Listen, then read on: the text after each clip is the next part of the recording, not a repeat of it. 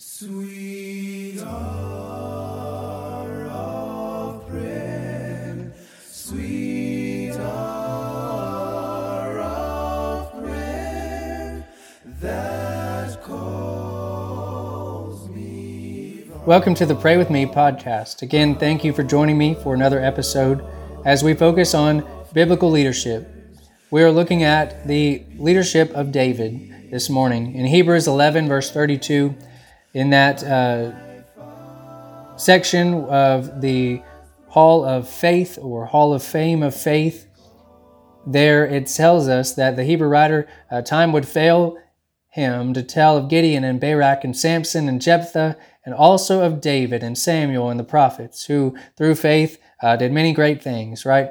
And we're looking at David this morning. David included there as, uh, and we know him as a man after God's own heart. And First Samuel sixteen, verse thirteen, tells us that the Spirit of the Lord came upon David from that day forward.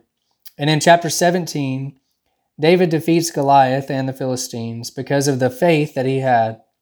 In chapter seventeen, verse thirty-seven, David said, "The Lord who delivered me from the paw of the lion and from the paw of the bear, he will deliver me from the hand of this Philistine." What great faith David had, and he began to lead uh, the people of Israel shortly after this because of his great faith.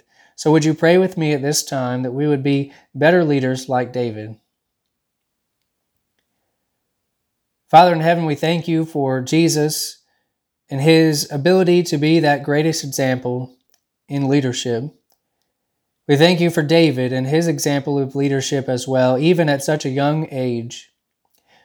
Father, we thank you for David's weaknesses that were made strong with your protection and guidance and his trust in you, his courage to stand up against your enemies when no one else would, his persistence and confidence in prayer to you, and his willingness to speak to you of his cares, of his uh, many different struggles later on.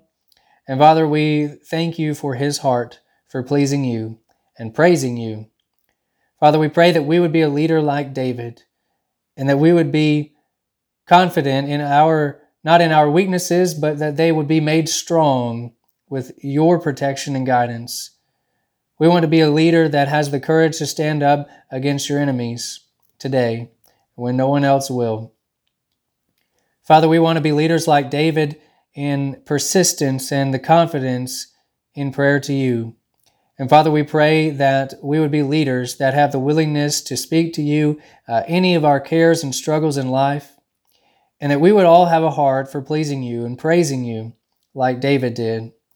Despite uh, the different time periods we might be in, uh, our present circumstances, uh, the unknowns of our future, Father, we want to promote a focus of in ourselves and be the example that others would follow, to obey you and your word in every area of life. And Father, we pray that we would promote in others uh, leadership like David's, and to be found faithful stewards in the end of our families and of those whom we lead, that we would be better leaders in your kingdom, in our families and in our communities.